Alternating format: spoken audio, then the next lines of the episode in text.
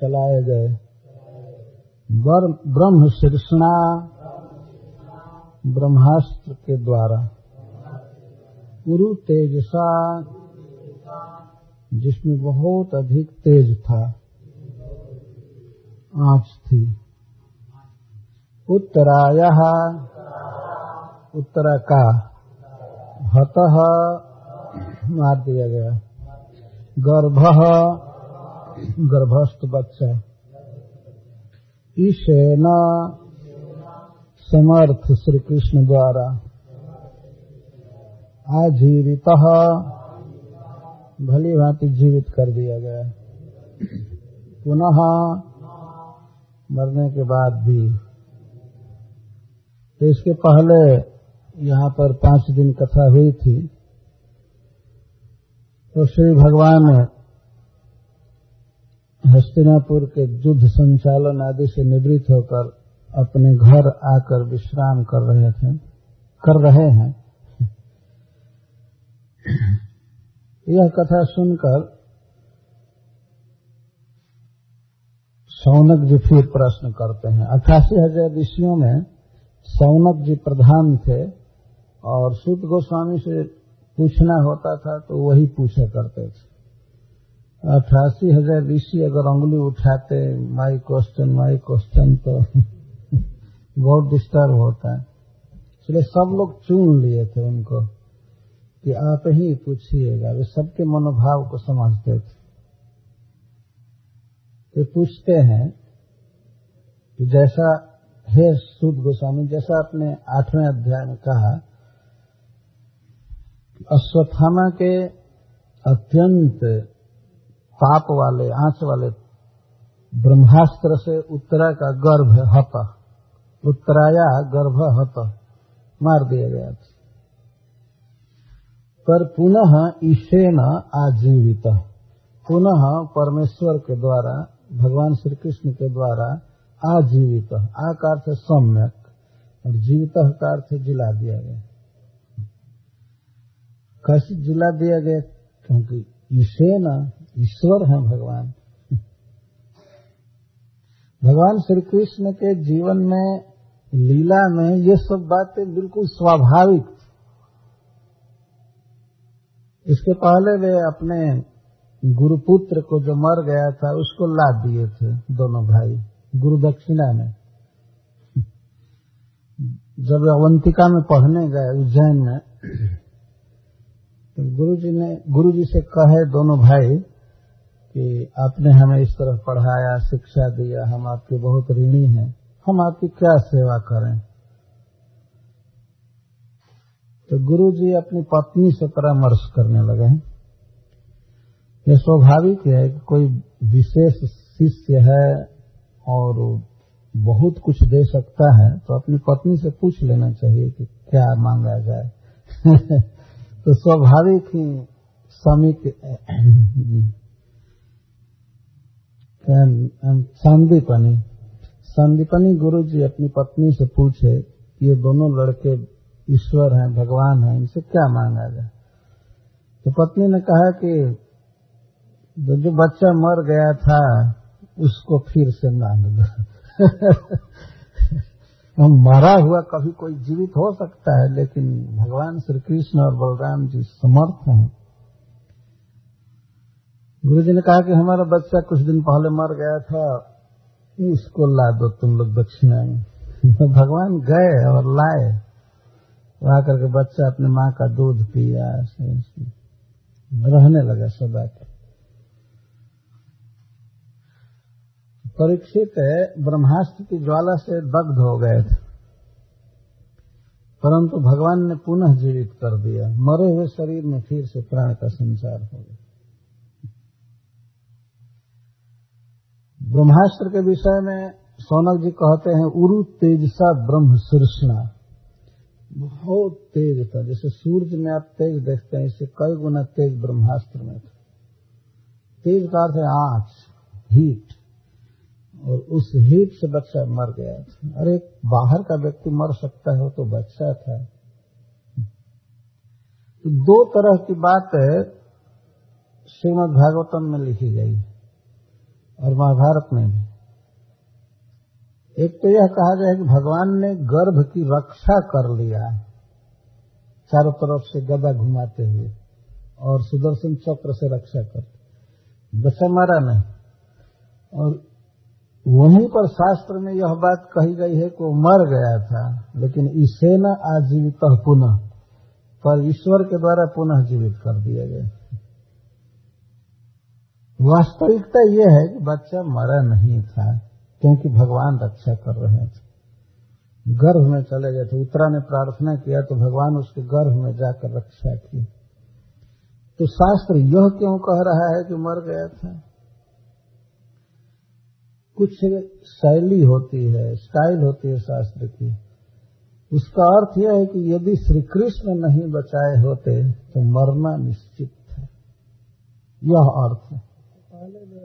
जैसे मान लीजिए कोई व्यक्ति किसी महारोग से ग्रस्त है, सफ़र कर रहा है, और जितने डॉक्टरों के पास, वैद्यों के पास गया, सब लोग कहने लगे, नहीं, अब अब कोई आशा नहीं है। पैसा भी खर्च मत कीजिए, अब जाइए ये मत, अब राम राम कीजिए, आपका दिन पूरा हो गया मान लीजिए सारे डॉक्टर जवाब दे दें उसको। परंतु अकस्मात कोई अलौकिक शक्ति वाला पुरुष उसको, उसका रोग अगर ठीक कर दे तो लोग यही कहेंगे कि अरे वो तो मर गया था, लेकिन उन्होंने जिला दिया। ऐसा ही कहेगा वास्तव में। लोक में देखा गया। और तो मरे हुए को जिलाया वास्तव में, मर चुका था। तो उसी तरह से इतना घातक ब्रह्मास्त्र छोड़ा गया था, जो कभी विफल नहीं हो सकता है। लक्ष्य को पूरा करके ही रहेगा और दूसरे किसी अस्त्र से उसको काउंटर नहीं किया जा सकता। पर ऐसे अस्त्र को भी समाप्त करके भगवान ने जीवित रख दिया परीक्षित को। तो इसी से शास्त्र कहते हो तो मर गया था। उत्तराया हतो गर्भ, उत्तराया गर्भ हत, परंतु इसे न श्री कृष्ण न पुनः जीवित, आजीवित। तस् जन्म महाबुद्धे कर्माणि च महीयस निधनम च जथावासित सौप्यत्य गतवांगत तो ऐसे महान, बुद्धिमान, परम भागवत महाराज परीक्षित के जन्म और कर्म तथा निधन, तीनों को हम लोग सुनना चाहते हैं। इस मनुष्य जीवन में महान पुरुषों के कर्मों को, जन्म को और किस तरह वे शरीर छोड़ करके परम धाम जाते हैं, इसको सुनना चाहिए।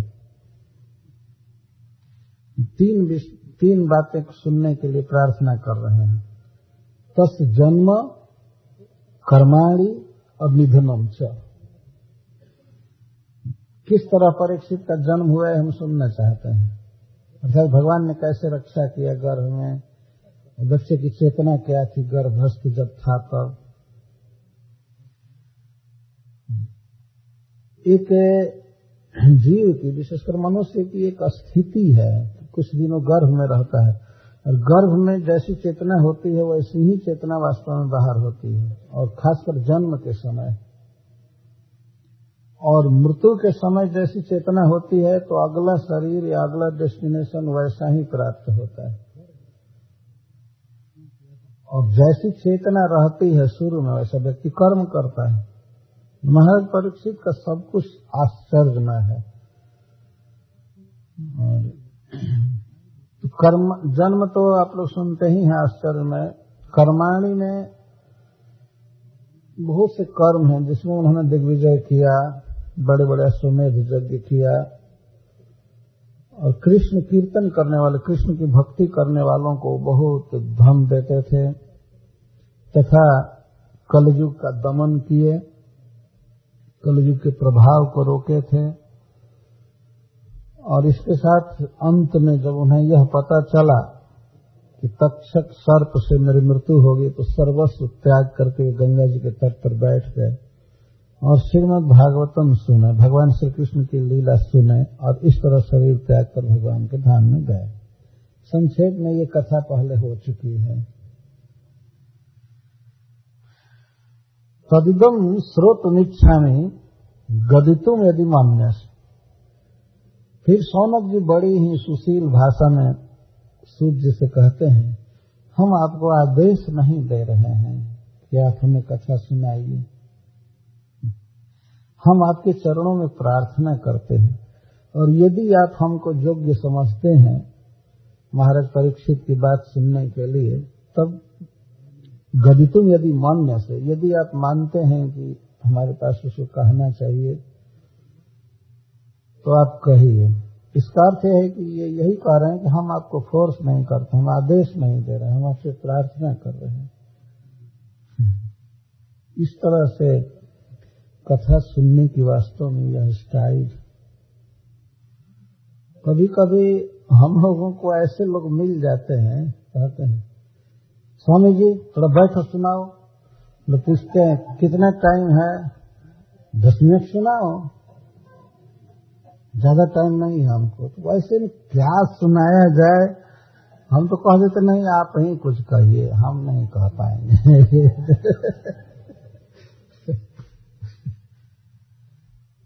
कथा सुनने का मतलब है कि हम रिसीव कर रहे हैं रिसेप्शन कोई चीज़ बहुत हायर चीज़ उसको ले रहे हैं। देने वाला और लेने वाला दोनों की श्रद्धा होनी चाहिए। श्रद्धा देने वाला यह रखे कि बहुत अमूल्य वस्तु है, जीवन के लिए सबसे आवश्यक है। इसको सजा करके देना है और लेने वाला उससे और अधिक उत्कंठा के साथ लेना चाहिए। जो जब समय ही नहीं है तो क्या लेगा? पहले कोई भी काम किसी समय के अंदर होता है। वे समय नहीं है, समय नहीं समय नहीं समय नहीं है तो यह तो श्रीमद भागवत की कथा अन्य सारे कार्यों से विरत करती है। सारा काम छोड़कर इसे सुनना चाहिए। ऋषि लोग यज्ञ छोड़ चुके हैं स्टॉप कर चुके थे। बीच बीच में प्रश्न कर रहे हैं कि हमें यह सुनाइए यह सुनाइए। क्रम है भागवत का। तो यदि आप उचित समझते हैं कि हम लोगों के सामने आप ये कथा कहिए तो कहिए, ब्रूही न श्रद्धाना नाम, हम श्रद्धालु हैं, हमारी बहुत श्रद्धा है, हमारी सुनने की उत्कट लालसा है। और विशेष करके जस ज्ञानम अदा छुका जिनको ज्ञान दिए हैं सुखदेव गोस्वामी तो इसे यह तत्पर छिपा हुआ क्या ज्ञान दिए, क्या कहे सुखदेव गोस्वामी, वो भी हमें सुनाइए। किस तरह सुखदेव गोस्वामी ने इनको ज्ञान दिया और किस तरह महाराज परीक्षित प्रश्न किया उनसे सारी बातें हम सुनना चाहते हैं। बहुत ही विनीत भाषा में प्रश्न पूछा जा रहा है। तब सुध गोस्वामी कहते हैं सुत उवाच अपि पलद्धर्मराज पितृवद रंजयन प्रजा निस्पृह सर्व कामेभ्यो कृष्ण पादानुसेवया अब यह बता रहे हैं, सबसे पहले सुद गोस्वामी, परीक्षित महाराज की कथा कहने के पहले ये कहते हैं कि महाराज युधिष्ठिर को राज्य प्राप्ति हो गई, भगवान द्वारका चले गए थे उसके बाद।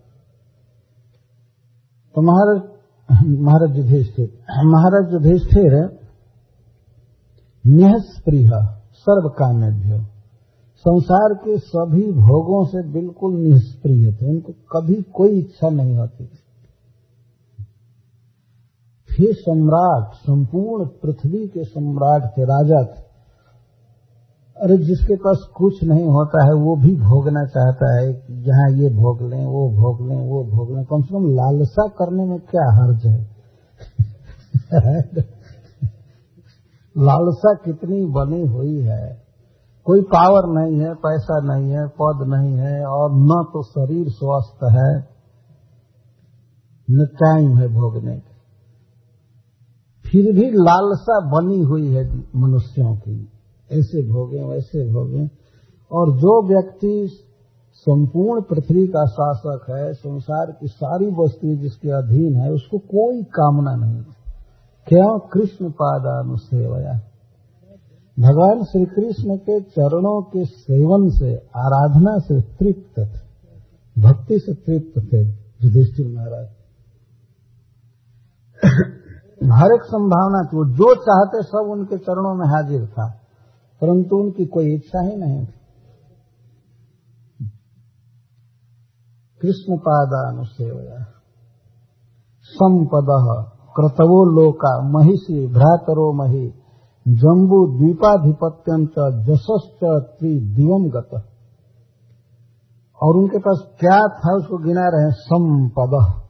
संपद। संपद का अर्थ है संपत्ति, धन।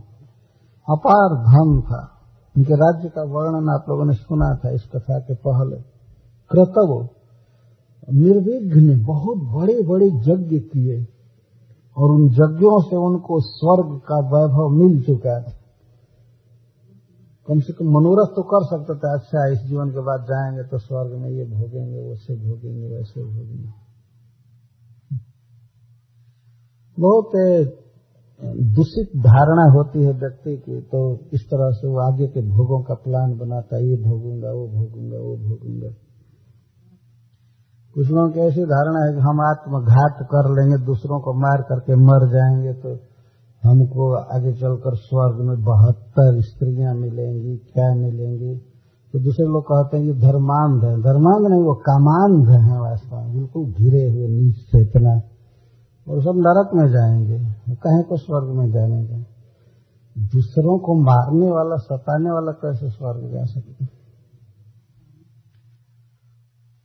तो वैसे तो ये नीचे लोगों की बात यह नहीं करनी चाहिए कि बहुत बड़े सम्राट की बात की जा रही है जो भगवान के पार्षद हैं वास्तव में भगवान की भक्ति से तृप्त है। कृतव, बहुत बड़े बड़े यज्ञ किए थे, जिसे स्वर्ग का अधिपत्य उनको मिलने ही वाला था, लेकिन उसकी कभी इच्छा नहीं थी। महिषी, संसार में सबसे श्रेष्ठ सुंदरी स्त्री उनकी रानी थी, द्रौपदी जी। बहुत गुणवती महिला थी द्रौपदी। जैसे भगवान श्री कृष्ण के शरीर से कमल की सुगंध निकलती है, वैसे उसके शरीर से सुगंध निकलती है। और पढ़ाई लिखाई में, शासन में, वो महाराज युधिष्ठिर को मंत्रणा देती थी, राय देती थी और उसको सुनते थे। इतनी विदुषी थी। भगवान जिसको अपनी बहन कहने में, सखी कहने में गौरव का अनुभव करते थे, उस स्त्री के लिए ये क्या कुछ भी कहा जाए वो कम है।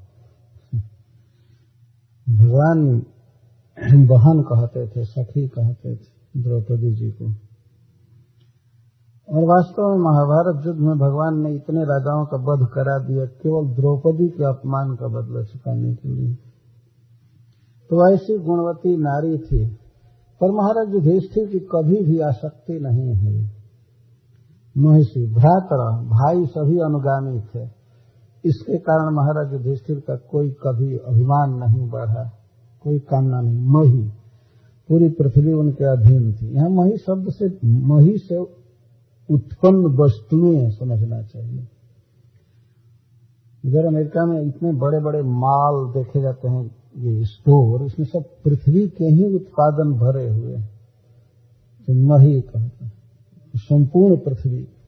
जम्बू द्वीपाधिपत्य जम्बू द्वीप पर आधिपत्य जशस्त त्रिदिवम गत।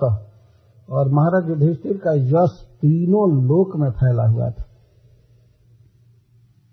इस पृथ्वी पर ऐसे कोई मानव इस समय नहीं है जिसका जस इस पृथ्वी के अलावा कहीं और जगह होगा। यहीं पर न्यूज़ पेपर ऊपर में छप जाता है और भी जस कहाँ छपता है? अपजस छपता है। ज़्यादातर दोष ही छपता है। प्रिंट होता है। इन महाराज, युधिष्ठिर का जस देवता लोग गाते थे, और नीचे बलि महाराज आदि पताल लोक में सुतल लोक आदमी गाते थे। इतना जस फैला था। परंतु किनते कामा सुरस पार है मुकुंद मन सो बीजा। महाराज युधिष्ठिर का मन मुकुंद में लगा हुआ था श्री कृष्ण में। इतना सुख था, इतना सुख था कि ये सब वस्तुएँ उनको कभी भी खींच नहीं पाई, उनके मन पर असर नहीं डाल पाई। किनते कामा सुरस पारा यद्यपि इन वस्तुओं की कामना देवता भी करते हैं, देवता भी ललायित रहते हैं, लेकिन महाराज युधिष्ठिर कभी इच्छा नहीं किए। किस तरह भगवान की भक्ति से पूर्ण थे और उनको इच्छा नहीं हो रही थी उदाहरण देते हैं सुख जी। जैसे सुधित जथे तरह किसी आदमी को खूब भूख लगी हो, कई दिन से नहीं खाया हो, और एक दो दिन से पानी भी न मिला हो, उस व्यक्ति को भोजन की कितनी लालसा होगी, और उसको कोई कहे कि ठीक है, भूख तो लगी है, लेकिन मैं आपको एक चंदन लगा देता हूँ। चंदन लगाइए, माला पहनाया जाए। भोजन के बदले आप माला पहन लीजिए और चंदन का लेप कर देता हूँ तो उसको भोजन का अतिरिक्त ये सब वस्तुएँ कभी अच्छी नहीं लगेंगे। इसी तरह श्री कृष्ण के चरणों की इतनी लालसा रहती थी, भगवान के दर्शन की और सेवा की कि महाराज युधिष्ठिर अन्य वस्तुओं की कभी इच्छा नहीं की सुधित जत्थे करे सुधित जैसे भूख से ग्रस्त व्यक्ति के लिए इतरे श्रक चंदनादय, माला, चंदन या और कोई भी चीज़। कोई ला ला कर दे, कहे कि बस ये वस्तु दे रहा है, बहुमूल्य वस्तु है, ये है, वो है, लेकिन भोजन के अलावा उसे उस समय कुछ भी अच्छा नहीं लगता। ऐसा अनुभव यदि किसी को हुआ हो भूख लगने पर, एकादशी को नहीं, एकादशी को तो स्वेच्छा से आदमी उपवास करता है, इसलिए उसकी कुछ, कोई पीड़ा का अनुभव नहीं होता। है सचमुच के अन्न चाहने पर भी न मिले तीन चार दिन, तब देखिए कि भोजन की, कितनी लालसा हो रही है। इधर तो आप लोगों को ऐसा अनुभव शायद मिल ही नहीं पाएगा। इतना भोग है कि फ्रिज में रखा हुआ है?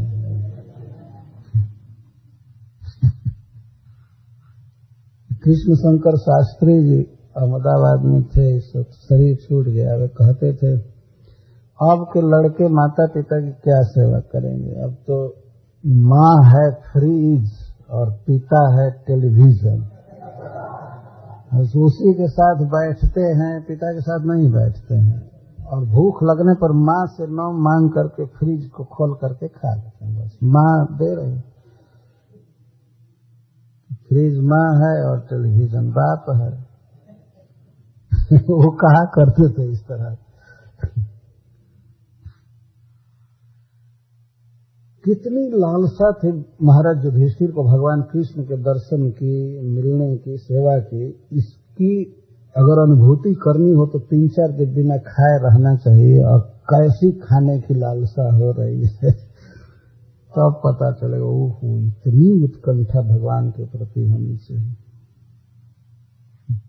जितनी सांस लेने की उत्कंठा होती है कोई गला दबा दे, सांस न लेने दे तो कहीं अरे, छोड़ रे छोड़ रे, मर जाऊँगा, छोड़ छोड़, सांस लेने दे। इतनी लालसा भगवान के प्रति थी।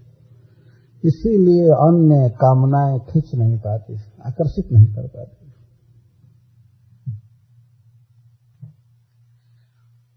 ऐसे निष्प्रिय है, महाराज युधिष्ठिर को भी पौत्र प्राप्त हुआ, यह कथा कह रहे हैं। भगवान की कृपा से हुआ।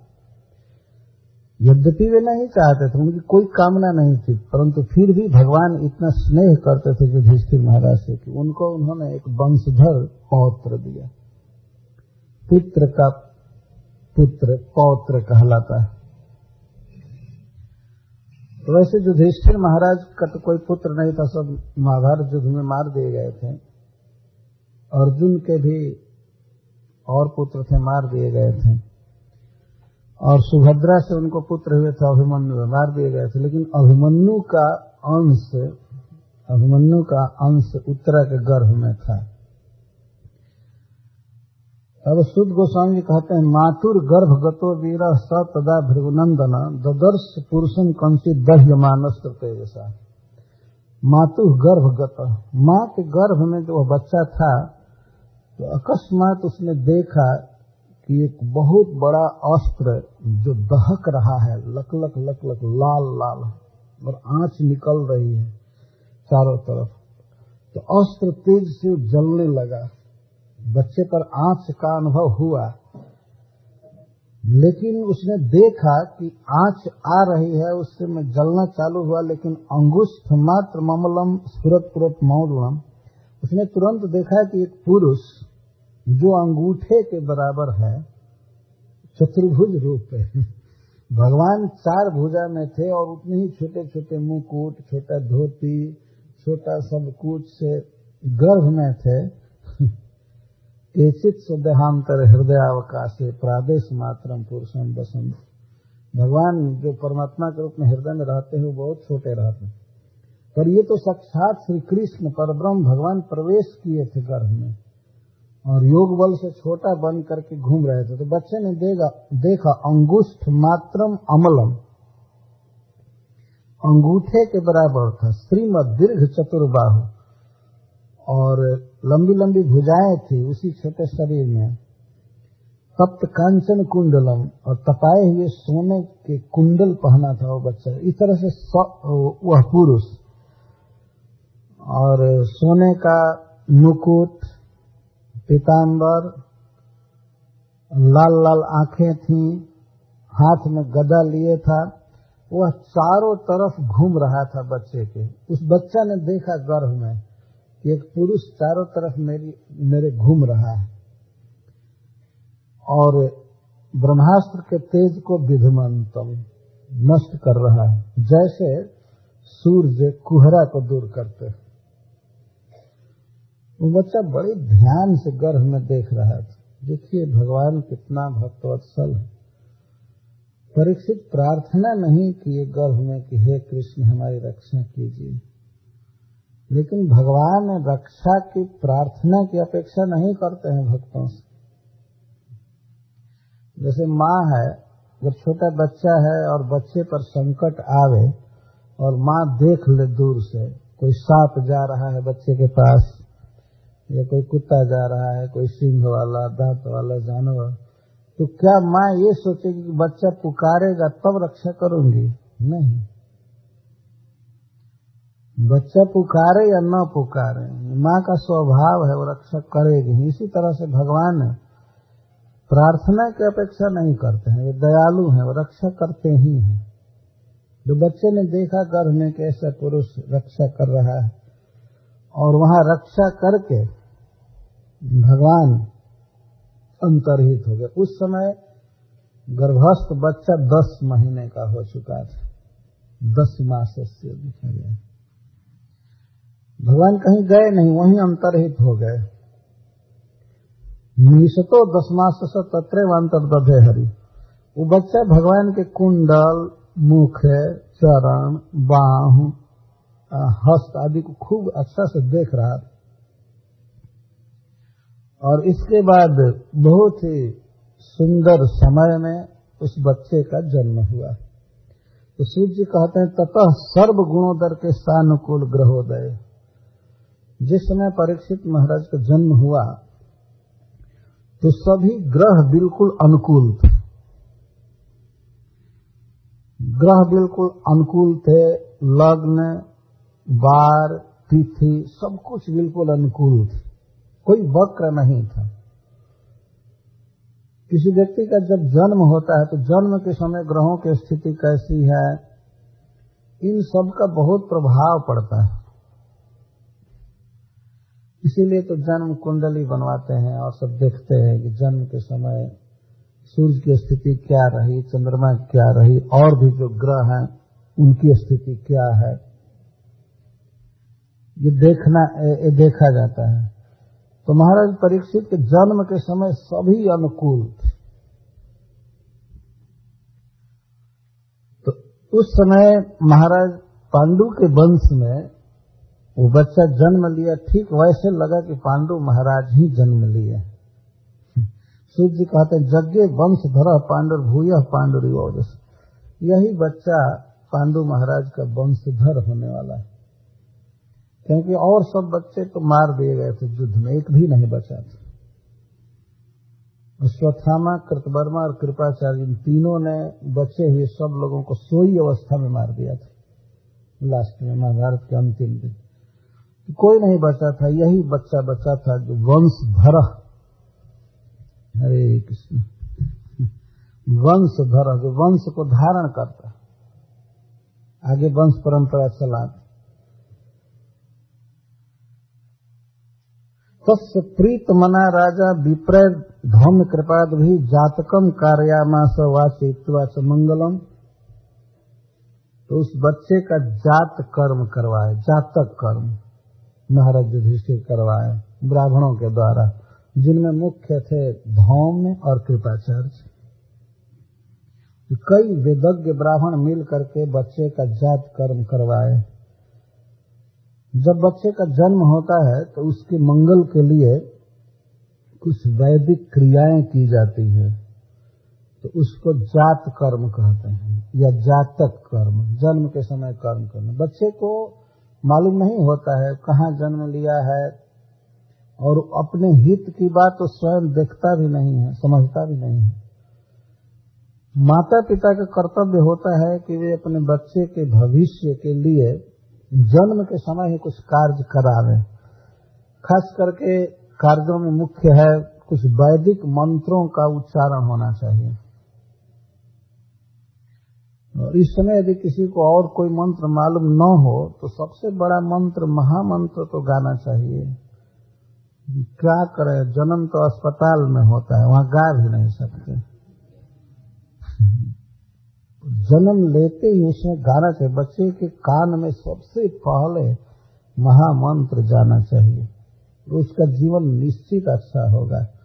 हरे कृष्णा हरे कृष्णा कृष्णा कृष्णा, हरे हरे हरे राम हरे राम राम। माता पिता बच्चे को जन्म देते हैं तो केवल शरीर को जन्म दे देने से खिला पिला देने से ही उनका उत्तरदायित्व तो पूरा नहीं होता है। उसकी चेतना भगवत ग्राहक बने, भगवान को समझने में सक्षम बने, इसकी भी पृष्ठभूमि माता पिता को ही तैयार करनी पड़ती है, खास करके पिता को, क्योंकि माँ जो है उस समय स्वस्थ नहीं रहती, वो बेचारी कुछ कर नहीं सकती। बच्चे को जन्म देने में उसकी शक्ति खर्च होती है और वह कुछ नहीं कराती है। जैसा हम लोग भागवत में पढ़ते हैं कि जब भगवान कृष्ण का जन्म हुआ गोकुल में तो माँ जसोदा जन्मोत्सव में भाग नहीं ली थी। नंद महाराज सब करा रहे थे और रोहिणी जी उस फेस्टिवल का अध्यक्ष बनी थी। वो सब संभाल रही थी। सब किसको क्या देना, करना तो यह कर्तव्य है। महाराज युधिष्ठिर खूब अच्छी तरह से जातक कर्म करवाए, ब्राह्मणों को बुला करके। हुआ चैतवा च मंगलम। मंगल वाच, वाचन स्वस्ति वाचन जिसको कहते हैं सुअस्थि सुअस्थि का अर्थ है शोभन सत्ता जिससे हो उसको स्वस्ति कहते हैं। इस संसार में सबसे सुंदर स्थिति जीव की तब होती है जब वह वेदों में कुछ निर्धारित किए गए मंत्रों का उच्चारण करता है अथवा उसके लिए किया जाए। भगवान नाम उनमें सबसे बढ़ करके वैदिक मंत्रों में। और वैदिक मंत्र जो है, वास्तव में सभी भगवान के गुणों को बोलते हैं। मंगलम भगवान विष्णु, मंगलम करुणाध्वज, मंगलम पुंडरी काक्ष मंगलायतनो हरि। भगवान मंगलमय है। तो किसी बच्चे के जन्म के समय यदि कीर्तन हो रहा है, भगवान नाम का उच्चारण हो रहा है, और अग्नि देवता में हवन किया जाए, और दान देना चाहिए उस समय जब तक बच्चे का नाल छेदन नहीं होता है, उसके पहले जो दान दिया जाता है, वो अक्षय माना जाता है। बहुत लाभ होता है। उस बच्चे के हित के लिए दान दिया जाता है। जैसा नंद महाराज ने भगवान कृष्ण के जन्मोत्सव में बहुत दान दिया। क्या क्या ये सब वैदिक मंत्र का उच्चारण हुआ, हवन हुआ और हिरण्यम गाम महिंद्रामान, हस्ती अस्वा निरपतिर बरान प्रादात स्वर्णम विप्रभ्य प्रजा तीर्थे सतीर्थ महाराज युधिष्ठिर ने सोना दान दिया, पृथ्वी, गौ, बहुत से गाँव, हाथी, घोड़े। क्योंकि तो राजा थे, सारी पृथ्वी उनके अधीन थी तो उनका दान भी इसी तरह से हो रहा था। बहुत विशाल दान दिए। क्यों दिए? प्रजा तीर्थ सतीर्थविद। वे तीर्थवेता थे। तीर्थ का अर्थ होता है संस्कृत में कभी कभी योग्य समय और योग्य पात्र। इसको तीर्थ कहते बच्चे के जन्म के समय पिता जो दान देता है तो वह दान बहुत अक्षय होता है। अविनाशी फल होता है, कई गुना फल उसका होता है।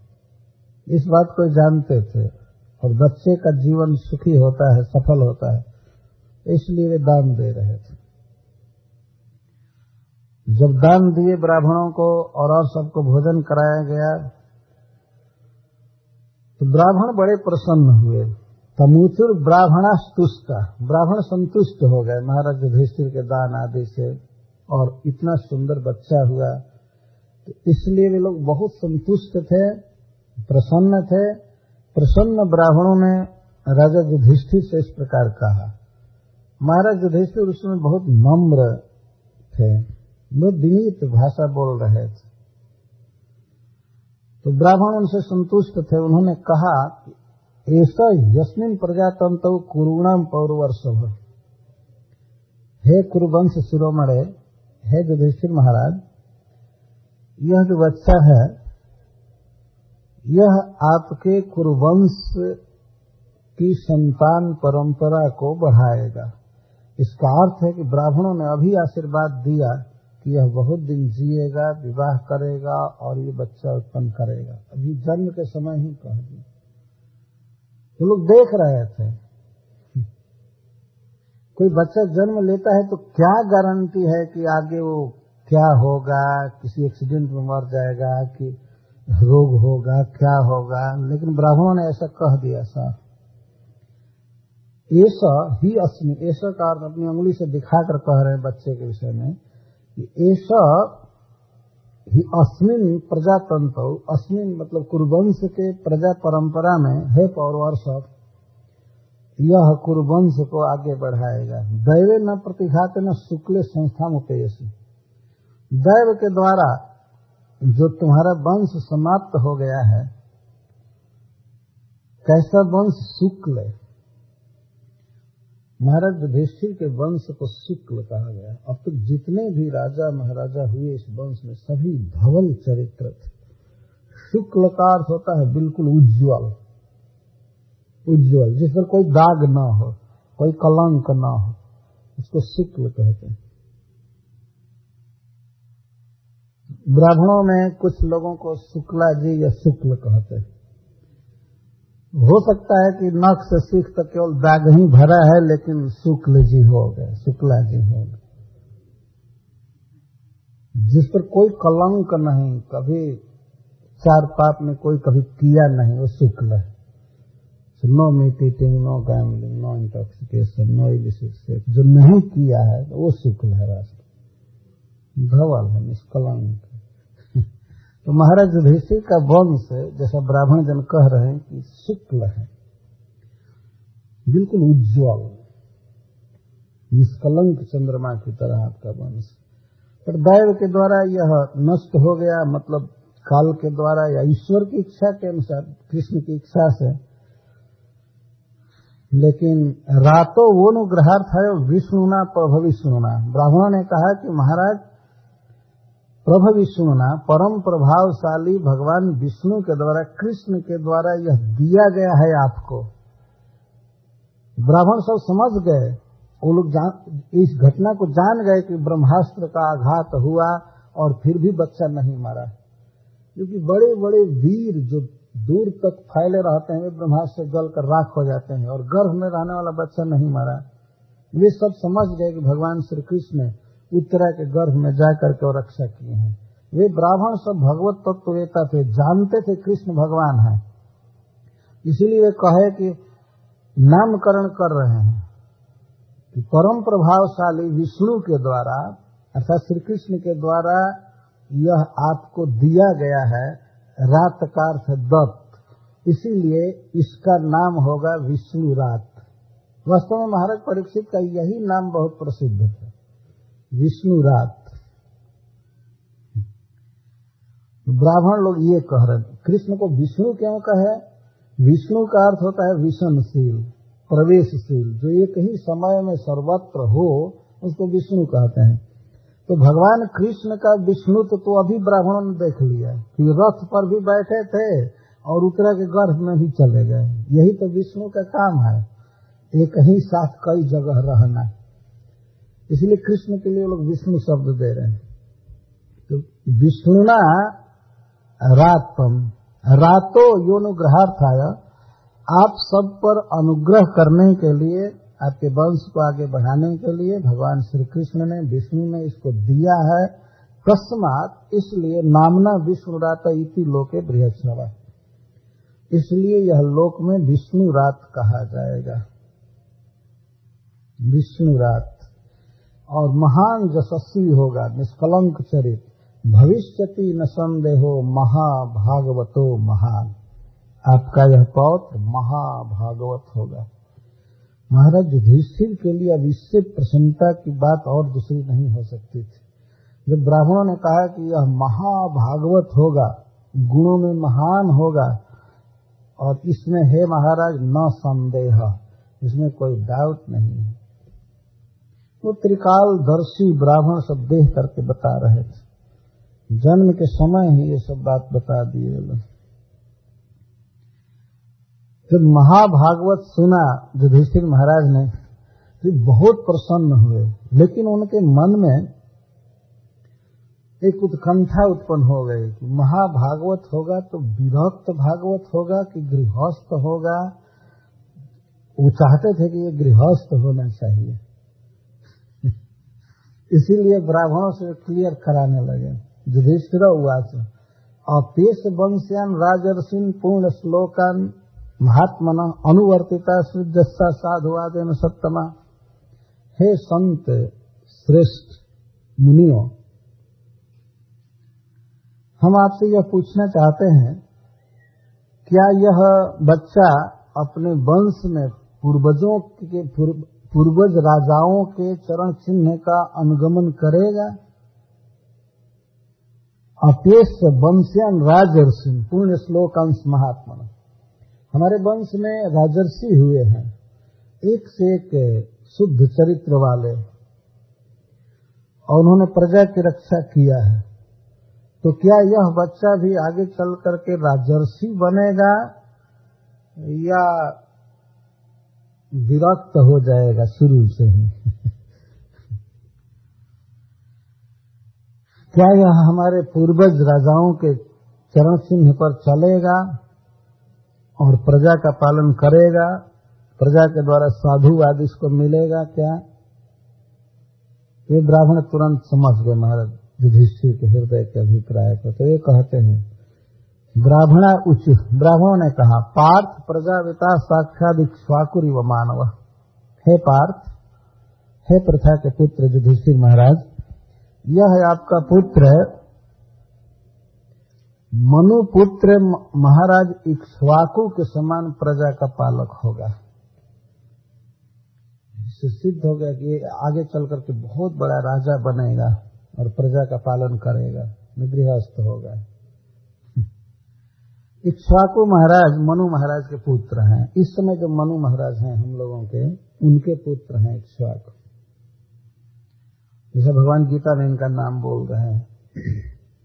इनम विवस्वते जोगम प्रोक्तवान हम विवस्वान मनवे प्राह। विवस्वान ने मनु को कहा, मनु रिक्शवा कवे ब्रवित। और मनु ने इक्ष्वाकु को कहा, अपने पुत्र को। इसमें जो हमारे मनु हैं, उनका नाम है सत्यव्रत महाराज। मत से भगवान ने इनको ज्ञान दिया और वही इनके गुरु हैं। तो इक्ष्वाकु महाराज प्रजा का बहुत अच्छा पालन किए और उसी इक्ष्वाकु महाराज के वंश में भगवान श्री राम अवतार लिए। तो सबसे पहले युधिष्ठिर महाराज को ये सुनाया जा रहा है कि, हे पार्थ यह साक्षात मानव मानव कार से मनुपुत्र इक्ष्वाकु के समान प्रजाविता, प्रजा अविता, प्रजा का रक्षा, रक्षण करेगा। इक्ष्वाकु महाराज ने जैसे प्रजा का पालन किया था, वैसे ये करेगा। ब्रह्मांड सत्य संघस्त रामो दासरथिर जथा और दशरथ पुत्र भगवान श्री राम के समान यह ब्राह्मणों का हित करेगा और सत्य प्रतिज्ञ होगा। कितने बड़े बड़े लोगों का नाम रख रहे हैं राम। इस तरह का बनना चाहिए वास्तव अपने बच्चे को ट्रेनिंग देनी चाहिए। हमारे पूर्वज कितने महान थे। साक्षात भगवान का नाम आ रहा है। ब्राह्मणों का हितैषी और सत्य संधस्त रामो दास रथिर जथा। भगवान श्री राम ब्राह्मणों के बहुत हितैषी थे। वेद शास्त्र के अनुसार जो चलते हैं, उनकी रक्षा करते थे। और सत्य संध संधा का अर्थ प्रतिज्ञा, वचन। भगवान जो वचन बोल देते थे, उसे पूरा करते थे। कहा जाता है कि राम का बाण और राम के वचन दो नहीं निकलते हैं।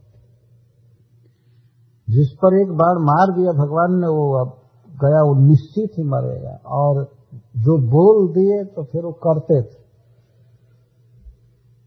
कभी भी ऐसा नहीं हुआ कि भगवान अपने वचन से मुकर गए हैं। यह अपनी प्रतिज्ञा का पालन करने में और ब्राह्मणों का हित करने में भगवान राम के समान होगा। और प्रजा का पालन करने में इक्ष्वाकु महाराज के समान। इस दाता शरण्य जथा यौसी नरसिवी और यह दूसरों को असहाय जीवों को शरण देने में और उनकी सहायता करने में महाराज शिवी के समान होगा जिन्होंने अपने शरण में आए हुए कपूत की रक्षा के लिए अपने शरीर का मांस दे दिया था। रक्षा हो गई थी इनकी, लेकिन महाराज शिवी जैसा यह शरणागत वत्सल होगा जसो वितनविता स्वानम दशंती रिवा जज्वना। और अपने भगवान ने इनको ज्ञान दिया, और वही इनके गुरु हैं। तो इक्ष्वाकु महाराज प्रजा का बहुत अच्छा पालन किए, और उसी इक्ष्वाकु महाराज के वंश में भगवान श्री राम अवतार लिए। तो सबसे पहले युधिष्ठिर महाराज को ये सुनाया जा रहा है कि, हे पार्थ, यह साक्षात मानव मानव आकार से मनुपुत्र पुत्र के समान प्रजाविता, प्रजा अविता, प्रजा का रक्षण करेगा। इक्ष्वाकु महाराज ने जैसे प्रजा का पालन किया था, वैसे ये करेगा। ब्रह्मांड सत्य संधस्त रामो दासरथिर जथा और दशरथ पुत्र भगवान श्री राम के समान यह ब्राह्मणों का हित करेगा और सत्य प्रतिज्ञ होगा। कितने बड़े बड़े लोगों का नाम रख रहे हैं राम। इस तरह का बनना चाहिए अपने बच्चे को ट्रेनिंग देनी चाहिए। हमारे पूर्वज कितने महान थे। साक्षात भगवान का नाम आ रहा है। ब्राह्मणों का हितैषी और सत्य संधस्त रामो दास रथिर जथा भगवान श्री राम ब्राह्मणों के बहुत हितैषी थे। वेद शास्त्र के अनुसार जो चलते हैं, उनकी रक्षा करते थे। और सत्य संध संधा का अर्थ प्रतिज्ञा, वचन। भगवान जो वचन बोल देते थे, उसे पूरा करते थे। कहा जाता है कि राम का बाण और राम के वचन दो नहीं निकलते हैं। जिस पर एक बाण मार दिया भगवान ने, वो अब गया, वो निश्चित ही मरेगा। और जो बोल दिए तो फिर वो करते थे। कभी भी ऐसा नहीं हुआ कि भगवान अपने वचन से मुकर गए हैं। यह अपनी प्रतिज्ञा का पालन करने में और ब्राह्मणों का हित करने में भगवान राम के समान होगा। और प्रजा का पालन करने में इक्ष्वाकु महाराज के समान। इस दाता शरण्य जथा यौसी नरसिवी और यह दूसरों को असहाय जीवों को शरण देने में और उनकी सहायता करने में महाराज सीबी के समान होगा। जिन्होंने अपने शरण में आए हुए कपूत की रक्षा के लिए अपने शरीर का मांस दे दिया था। रक्षा हो गई थी उनकी लेकिन महाराज शिवी जैसा यह शरणागत वत्सल होगा। जसो वितन्विता स्वनम दस्वंती रिवा जज्वनाम और अपने स्वजनों का यश बढ़ाने में तथा तो यज्ञ करने वालों में यह महाराज भरत के समान होगा, जिस वंश में जन्म लिया है। आप लोगों ने जन्म लिया। दौष्यंती भरत। बहुत भरत हुए हैं, लेकिन दुष्यंत पुत्र भरत के विषय में कहा जा रहा है। यज्ञ करने में यह दुष्यंत महाराज के पुत्र भरत के समान होगा। और अपने लोगों का जश बढ़ाएगा। धनु नाम अग्रणी रेश चार्जनी और देव। और धनुषधारियों में यह दोनों अर्जुन के समान होगा। एक तो अपने पितामह है अर्जुन और दूसरे कार्तवीर अर्जुन। दो धनुर्धारी हुए हैं, बहुत प्रसिद्ध, और दोनों का नाम अर्जुन था। एक हज़ार भुजा मिली थी, भगवान दत्तात्रेय ने दिया था उसको। एक बार कार्तवीर अर्जुन भगवान दत्तात्रेय की सेवा किया, चरण संवाहन अवसर तो भगवान दत्तात्रेय ने प्रसन्न होकर उसको वर दिया, तुमको एक हज़ार हाथ हो जाए एक बार में पाँच सौ धनुष चलाता था, दो दो हाथ से। पाँच सौ धनुष, और एक एक धनुष पर कितने बाण निकलते। पर जिन्होंने उसको भुजा दिया था, वही भगवान फिर परशुराम जी के रूप में काट कर खत्म कर दिए। भगवान कितने समर्थ हैं। वही भुजा दिए और थोड़ा सा अपराध का बहाना बनाकर इसकी भुजाओं को काट दिए।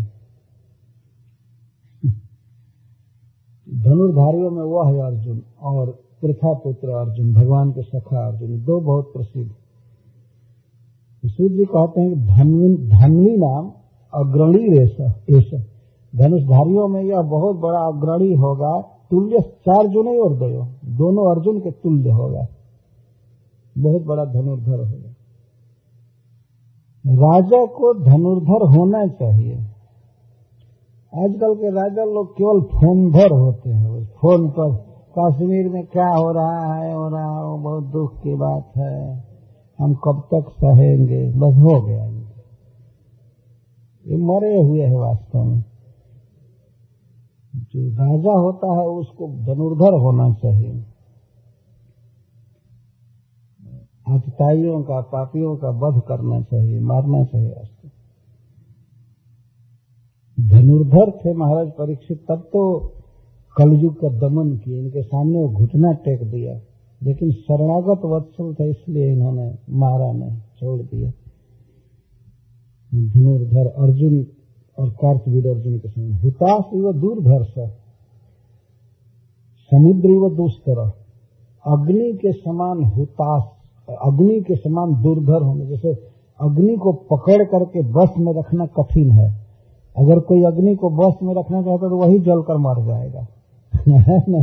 आग को कोई पकड़ करके और रखना चाहे तो अग्नि जला देता है। हमने सुना तो कहीं अमेरिका में आग लगी थी, अभी लगी है कि क्या? कई एकड़ वन जल करके राख हो गए और पूरी सरकार का कोई पावर काम नहीं किया। क्यों न्यूज़पेपर और टीवी में दिखाते हैं कैसे जल रहा है, कैसे जल रहा है, दुर्धर्ष, इसको दुर्धर्ष कहते हैं। कंट्रोल करना कठिन ऐसे होंगे महाराज परीक्षा कोई भी शत्रु इनको अभिभूत नहीं कर सकते। समुद्र व दुष्कर समुद्र को जो कोई तैर करके जैसे पार नहीं कर सकता, उसी तरह से इस बच्चे के बल धन आदि की कोई सीमा नहीं रहेगी। कोई पार नहीं पार सकेगा। मृगेंद्र विक्रांत। सिंह की तरह यह पराक्रमी होगा। सिंह बहुत पराक्रमी जानवर होता है। रहता है अकेले और कहा जाता है कि जंगल का राजा है सिंह। बिना मुकुट पहने, बिना मंत्री की सहायता के, बिना सेनापति के, बिना धनुष के, बिना शास्त्र के राजा और अपना भोजन मार करके खाता है। दूसरे मरे हुए पशु को नहीं खाता। तो विक्रांत कहते बड़े बड़े हाथियों को मारता है उनको। पकड़ लेता है। तो इस तरह से सिंह की तरह विक्रांत होगा निषेध्यो हिमवान हुआ। और हिमालय की तरह यह निषेध्य होगा। हिमालय का सेवन जैसे करते हैं कई लोग, उसमें सब लोग कई तरह की सिद्धि पाते हैं। साधु लोग भगवान को पाते हैं, और योगी लोग जोग सिद्धि पाते हैं। दूसरे लोग रत्न पाते हैं, जड़ी बूटी पाते हैं, सब कुछ सहारा देता है हिमालय। जैसे हिमालय सबके द्वारा सेव्य है, सबकी इच्छा पूरी करता है, उस तरह से यह बच्चा सबके द्वारा सेव्य होगा तो सबकी इच्छा पूरी करेगा। तितिक्षुर वसुधैव असव और असौ वसुधा इव तितिक्षु भविष्य पृथ्वी के समान यह तितिक्षु होगा, क्षमा करेगा, उसका अर्थ में क्षमा करेगा। देखिए, पृथ्वी कितना क्षमा कर रही है। पृथ्वी पर ही हम लोग रेल चलाते हैं, कार चला रहे हैं, इसी पर शौच करते हैं, पेशाब करते हैं, थूकते हैं इसमें गड्ढा खोदते हैं, नाना प्रकार से इसको विकृत करते हैं उभड़ खाभड़ करते हैं या बराबर करते हैं। इसी के उत्पादन को खा रहे हैं, लेकिन इसी पर अत्याचार करते हैं। पृथ्वी सब कुछ क्षमा कर रही है। नहीं तो थोड़ा सा यह करवट बदल दे। तो ये सारे भवन ये सब ध्वस्त हो जाएँगे। ये सब सह रही है। कभी कभी नहीं सह पाती है। जैसे गुजरात में थोड़ा नहीं सही। एक अंश में कोई आदमी अपने अंगुली को थोड़ा सा हिला ऐसा किया जो पूरी पृथ्वी ही करवट बदल दे। तो क्या होगा फिर ये सब निवार का ध्वस्त हो जाएँगे। सब सह रही तो यह दूसरों के द्वारा किए गए अपराध को उसी तरह से सहेगा जैसे पृथ्वी सहन करती है। यह गुण है वास्तव में, सहन करना चाहिए। ये इसको तितिक्षा कहते हैं। और तुरंत एक और बात कही जा रही है सहिष्णु पितरो युवा। सहनशील होना चाहिए। जैसे पितरो माता पिता बच्चे के प्रति सहनशील होते कितनी सहती है माँ। बच्चा माँ के गोद में रहता है, लेकिन गोद में ही पेशाब कर देते कंधे पर है, कंधे पर ही वो शौच करने लगता है, पेशाब करने लगता है। माँ सब सहती है। ऐसा नहीं एक उठा करके पटक दे, ऐसा क्यों किया ये कहे कि तुमको जाना होगा टॉयलेट में मैं साफ़ नहीं करूँगी। तो बच्चा करेगा क्या इस तरह से माता पिता बहुत सह करके पालन पोषण किए हैं। इस संसार में सबसे स्नेह करने वाली माँ होती है ऐसे माँ। की कोई तुलना नहीं। उसके बाद पिता होते हैं। ऐसे माता पिता का दर्जा एक ही समान है, लेकिन उसमें भी माँ का स्थान बहुत बड़ा यह किसी प्राणी के अतिक्रम को, उसके दुर्व्यवहार को उसी तरह से सहेगा जैसे माता पिता बच्चे का दुर्व्यवहार सह लेते सहिष्णु पितरो पितामह समह साम्य। और पितामह ब्रह्मा जी के समान यह सम होगा सबके प्रति। ब्रह्मा जी सबके प्रति सम रहते हैं, चाहे दैत्य हो, चाहे देवता हो। दैत्य भी तपस्या करके वर मांगते हैं तो ब्रह्मा जी दे देते हैं। जैसे हिरण्यकश्यप को उन्होंने वर दे दिया था। भगवान बाद में मना किए कि ऐसे लोगों को वर मत दिया करो। इतना तबाह कर दिया नहीं आया होता तो क्या हो, मैं नहीं आया होता तो क्या होता? बहुत वर देने में आप तेज। क्या विचार करके वर दिया कीजिए। लेकिन ब्रह्मा जी स्वाम है। वो सारा कष्ट सह रहा था तपस्या तो कर रहा था तो उसको वर दे दिए। तो यह बच्चा समता में पितामह ब्रह्मा जी के समान होगा और प्रसादे गिरीशोपमा। दूसरे पर कृपा करने में भगवान शिव के समान होगा प्रसाद। भगवान शिव थोड़ा कष्ट से बहुत जल्दी प्रसन्न हो जाते। इसीलिए उनको आशुतोष कहा जाता है। आशु का अर्थ शीघ्र और तोष का अर्थ प्रसन्न प्रसन्नता। बहुत जल्दी प्रसन्न हो जाते थोड़ा कष्ट करने से ही। इसीलिए इनके इस स्वभाव का राक्षस लोग नजायज फ़ायदा उठाते हैं। भगवान इनको भी मना किए हैं एक बार कि ऐसे बर मत दिया कीजिए, थोड़े में खुश हो जाते हैं। लेकिन यह भी बात है कि थोड़े में ही बहुत भारी रंज भी हो जाते हैं। भगवान जब खुश होते हैं तो कभी रंज नहीं। कुछ भी भक्त करे, फिर वो अप्रसन्न नहीं होते। लेकिन प्रसन्न होने में थोड़ी देरी करते हैं। तो अच्छा है ना, प्रसन्न हो जाए। मान लीजिए कोई व्यक्ति जल्दी में कुछ चाहता है, जल्दी चाहता है, हमको ये जल्दी मिलना चाहिए, जल्दी मिलना चाहिए। जल्दी क्या? मान लीजिए कोई जल्दी चाहता है कि हमें एक किलो चावल की भूसी चाहिए, चावल का छिलका चाहिए, जल्दी चाहिए। और जल्दी मिल जाए। और कोई आदमी एक किलो सोना चाहता है, लेकिन उसको देर के बाद मिले। मान लीजिए महीने के बाद ही मिले, चाहे छह महीने के बाद मिले। तो बाद में भी मिले तो ये बेहतर है ना। जल्दी मिलने से क्या हुआ? भगवान शिव आज जल्दी प्रसन्न होते हैं, लेकिन बहुत बहुमूल्य चीज़ नहीं देते हैं। भगवान देर से प्रसन्न होते हैं, लेकिन देते हैं तो फिर अद्भुत देते हैं। जैसे ध्रुव महाराज को उन्होंने दिया। छह महीना बच्चा भजन किया, तब भगवान ध्रुव लोक दिए एक दिन छह दिन भजन किए ब्रिकासुर और उसको भगवान शिव ने वर दे दिया कि जिसके हाथ पर सिर रखोगे मर जाए।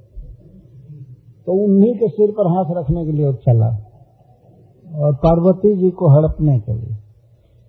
तो ये त्राय त्राय, हरे कृष्ण हरे कृष्ण, शिव जी करने लगे, हे नाथ बचाइए बचाइए तो भगवान ब्रह्मचारी का रूप बना करके प्रकट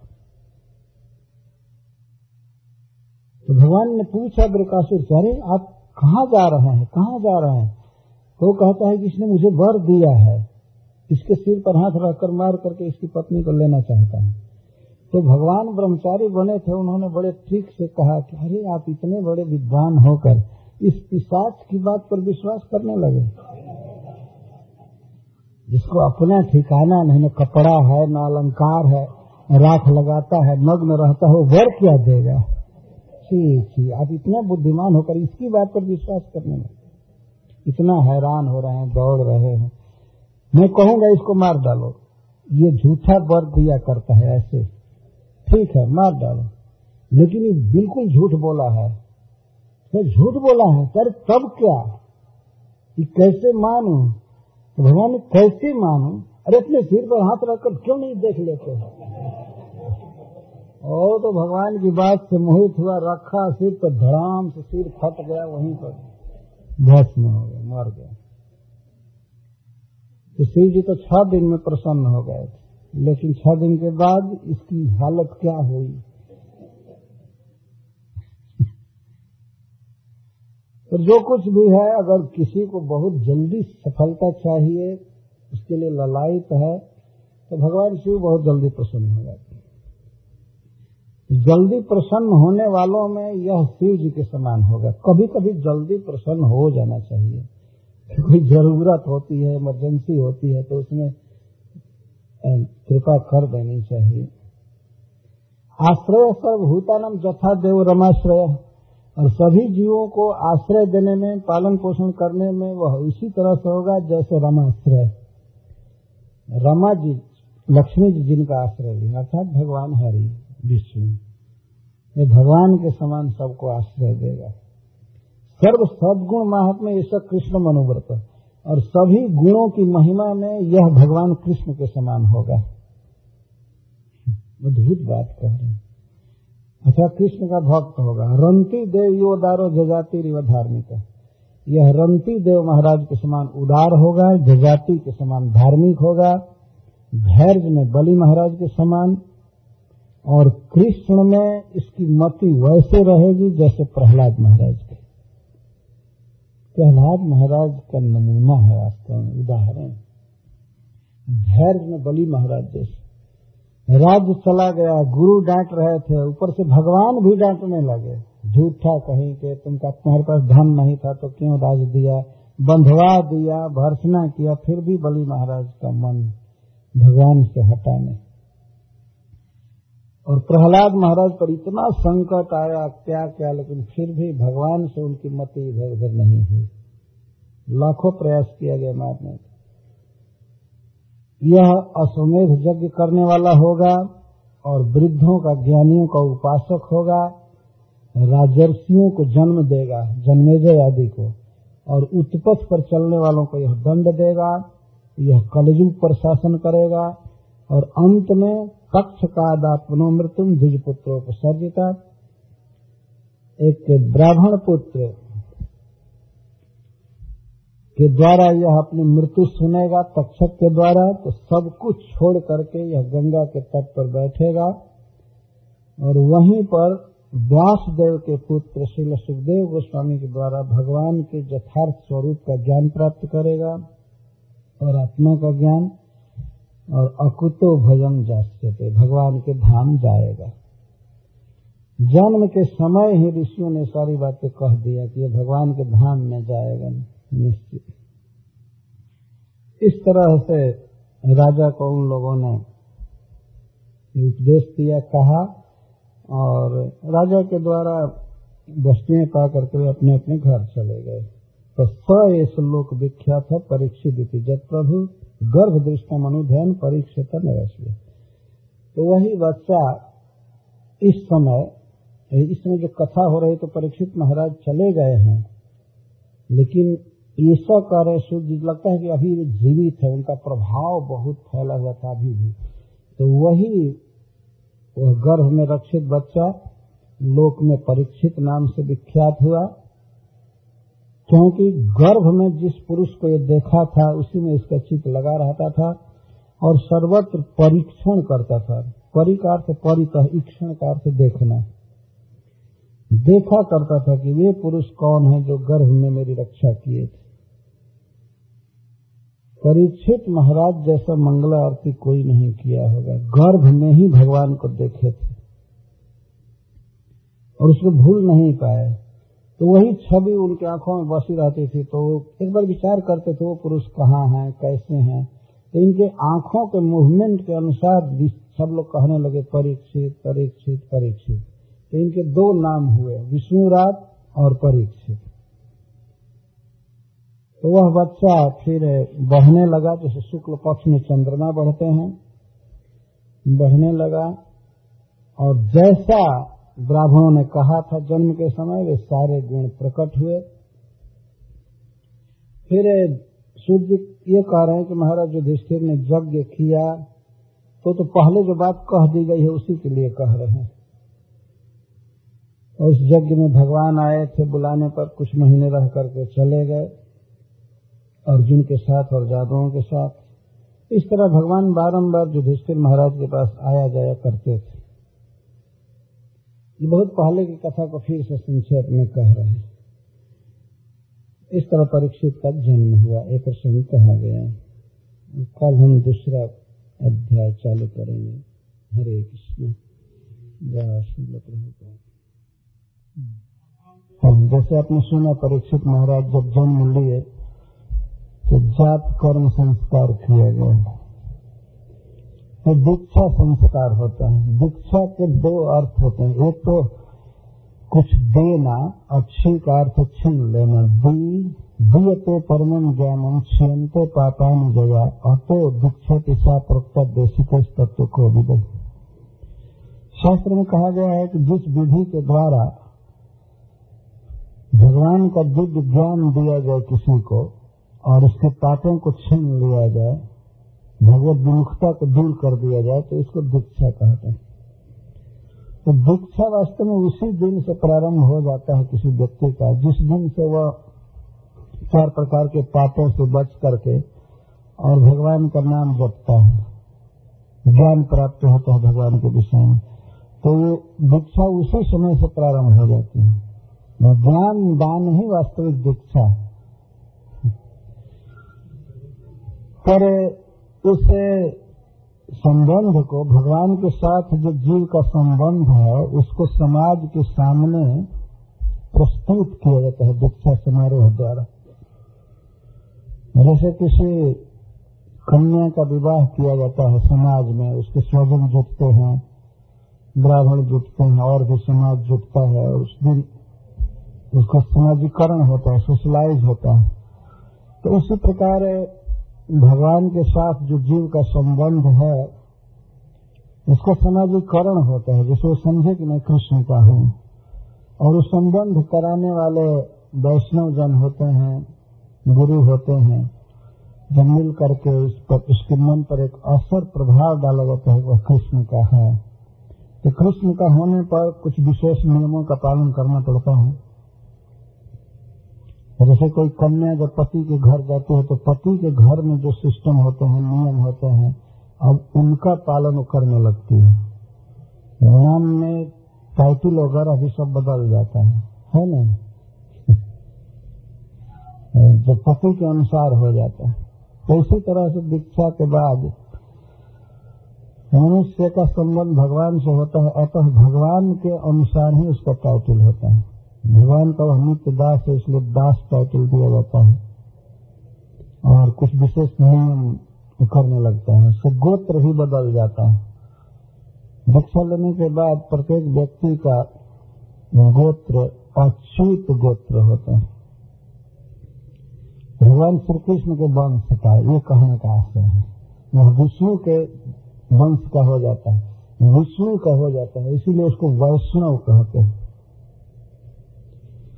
कैसे समारोह का बहुत महत्व है और योग्य स्थान में, योग्य काल में और योग्य लोगों के बीच जब किया जाता है तो इसका और भी गुण बढ़ जाता है।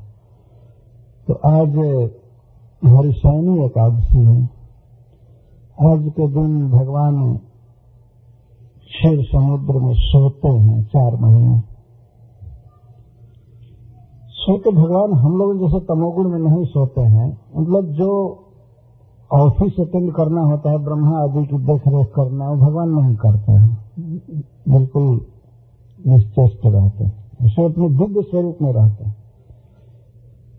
जैसे हम लोग रात के समय सोते हैं उसमें कोई कंप्यूटर नहीं चलाता है, कोई कुछ नहीं करता है। तो इसी तरह भगवान पूरे विश्व की देख रेख छोड़ करके सोते हैं। समुद्र में तो इसको हरिशैनी एकादशी कहते हैं। चार महीने के बाद वे उठते हैं तो उसको प्रबोधनी एकादशी कहते हैं, या देवोत्थान एकादशी। देव का अर्थ श्री कृष्ण, भगवान विष्णु और उत्थान का अर्थ उठते तो ये चार महीने का जो समय है, इसमें विशेष रूप से भजन किया जाता है। कई काम धंधे रुक जाते हैं, जैसे व्यापार करने वाले लोग नदियों में नौका आदि चलाते हैं, नहीं करते हैं। राजा लोग दिग्विजय आदि नहीं करते हैं। बच्चे जो गुरुकुल में पढ़ते हैं, चार महीने तक घर आ जाते हैं। गुरुकुल में नहीं रहते थे। आज भी स्कूल में छुट्टी का दिन है ना? तो गुरुकुल में छुट्टी हो जाती थी क्योंकि जंगल में घास सर्प मच्छर सब भर जाते थे अंकुश जंगल में लड़के नहीं रह पाते। और साधु महात्मा प्रीचिंग छोड़ देते हैं चार महीने। एक स्थान पर रह करके चतुर्मास करते हैं, भगवान का भजन, कथा, कीर्तन। क्योंकि इधर उधर जाने में अंकुर पैर से लगता है, कीड़े लगते हैं, मरते हैं। हो सकता है मलेरिया भी पकड़ ले भीड़ने के कारण। कई तरह का दिक्कत होता है। इसलिए एक जगह पर रहने का विधान है। और खान पान में भी कई चीज़ें इस महीने में नहीं खाना ये नहीं खाना ये खाना आयुर्वेद के अनुसार तो बताया जाता है। इसको चातुर्मास से कहते हैं। चतुर्मास से चातुर्मास से बना। वैसे विवाह और दीक्षा आदि बस आज तक ही किया जाता है। चार महीने नहीं किया जाता है। कल दीक्षा होने वाले थे, इसलिए मैंने आज कहा कि नहीं, आज हो जाना चाहिए।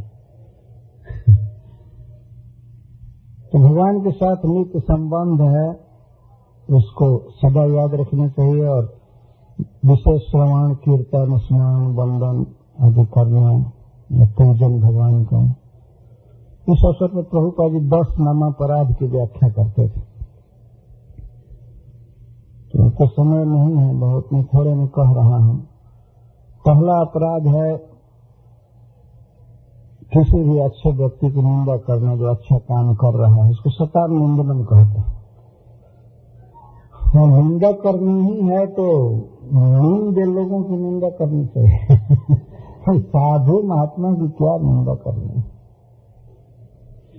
किसी की निंदा करने पर उसका मन गिरता है मनोबल कम होता है भजन में तो इसीलिए बहुत अपराध लग जाता है। शतान निंदन कह गए जो लोग भगवान को अपने जीवन सौंप चुके हैं किसी कारण से कोई दोष हो, कुछ हो, कठोर बोलने का स्वभाव हो तो निंदा नहीं करनी चाहिए। भगवान का भजन कर रहा है तो प्रशंसा का पात्र है। तो दूसरा अपराध है शिव जी के नाम को, भगवान के नाम से बिल्कुल हीन समझना, या अलग समझना, वास्तव में भगवान के नाम में और सूर्य के नाम में कोई भेद नहीं। है स्वरूप में भी भेद नहीं नाम में भी भेद नहीं। पर वैष्णवों में देखा जाता है कि कभी कभी वे उपेक्षा करते हैं शिव जी की, और यह अपराध लग जाता है। नाम प्रेमियों में सबसे बढ़कर भगवान शिव है। भक्ति के दाता है। तो शास्त्र हम लोगों को शिक्षा देता है कि भूल करके भी कोई हीन भावना न हो। शिव जी को भगवान के रूप में कोई स्वीकार कर रहा है तो यह अपराध नहीं है। अपराध यह है कि उनको हीन न समझ लिया जाए। तो समझना चाहिए। बहुत बारीक बात है। जैसे मान लीजिए कोई किसी के गुरु के साथ आया हो और उसको अगर गुरु के समान ही वो आदर करे, प्रणाम करे तो ये अपराध है? नहीं। लेकिन कहीं बहुत हीन समझ ले और न प्रणाम करे तो अपराध हो जाएगा। शिव जी भगवान के बहुत प्रिय हैं। और वे भगवान ही हैं। इसमें संदेह नहीं है। श्रीमद भागवत में कई बार शिव जी को श्री भगवान वाक्य लिखा गया कई बार। तो सावधान रहना चाहिए। और तीसरा नाम अपराध है। गुरु इतना दयालु होता है, भगवान के भजन के लिए प्रेरित करता है, आज्ञा देता है। तो जान बुझ करके गुरु की आज्ञाओं का उल्लंघन करना, न मानना। यह अपराध। और चौथा अपराध है श्रुति शास्त्र निंदनम वेद शास्त्र की निंदा कर रहे हैं। कुछ लोगों का स्वभाव होता है, कहते हैं सब ब्राह्मणों ने मत दिया होता जिनका चला रहे थे नहीं है जिन शास्त्रों में भगवान के नाम की महिमा लिखी गई है, उनको कहना कि ये आदमी का लिखा हुआ है, ऐसा कुछ नहीं है।